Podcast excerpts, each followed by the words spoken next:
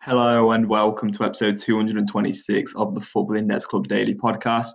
Just a very quick update on what's going on in the Football Index stock market today, covering tonight and today's rises, mostly on the back of the RB Leipzig game against Atletico Madrid. Uh, the main rises then, they are Upamecano up 9p to £2.3. He was absolutely outstanding tonight at the back, just an absolute brick wall back there. He's such a tank. I can't believe he's only 21, the same age as me actually. Uh, and if you stood me up against next to him, I'd look like the scrawniest, little weakest kid ever. Because uh, he is a, just built like a brick. And I do work out, but this geezer, bloody hell, he has got some muscle on him and he's really hard to play against, I imagine. Diego Costa's up against him tonight as well. And as we all know, he's quite a aggressive, strong player. As far as forwards go, he's one of the most aggressive, sort of attacking, strong forwards that there is. And usually centre backs find it quite hard to play against Diego Costa. But tonight, Upamecano had him in his pocket throughout the game, really. And everything he did was pretty solid. Even on the ball, I think he's quite a good player. I've watched quite a bit of Leipzig this season, and he tends to run out with the ball, and he's very confident and composed on the ball. And he, he played some nice passes as well tonight. Two pound three. I mean, it's a really high price.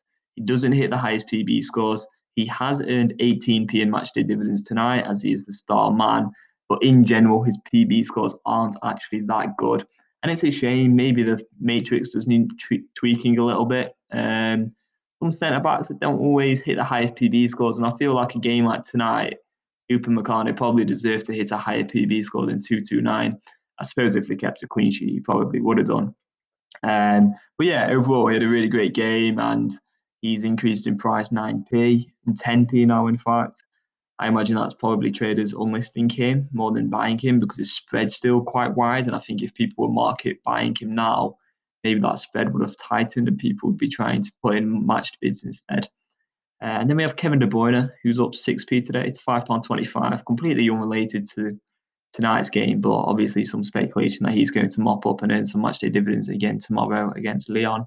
Marcel Sabitzer, he had a really good game tonight, and it was quite funny really because Football Index posted earlier today Marcel Sabitzer's outside of the foot goal where he went into the top left corner and it was an unbelievable goal. I think they posted that on Twitter today.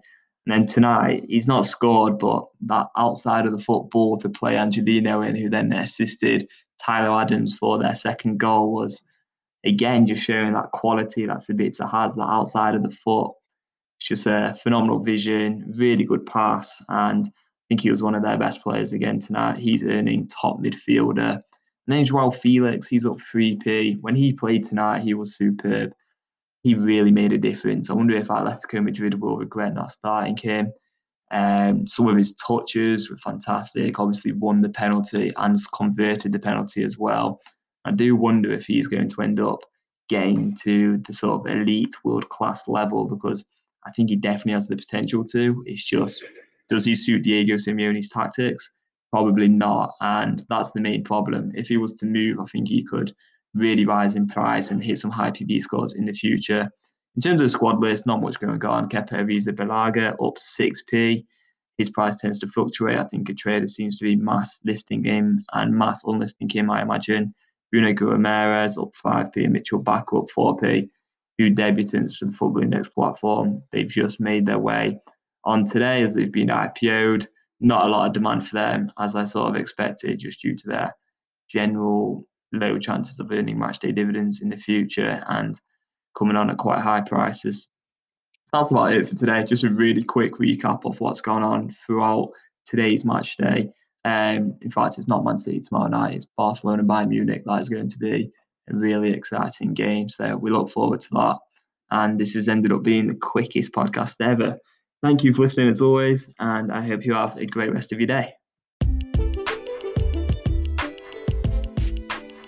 Thank you for listening to the Football Index Club Daily Podcast. This podcast is designed to provide you with a brief update on what's going on in the Football Index stock market every single day. To improve your returns even further, then check out footballindexclub.co.uk where you will receive instant access to highlighted players, trading advice, databases, and also analysis on the players of your choice. You can use code PODCAST50 with a capital P to receive 50% off your first month.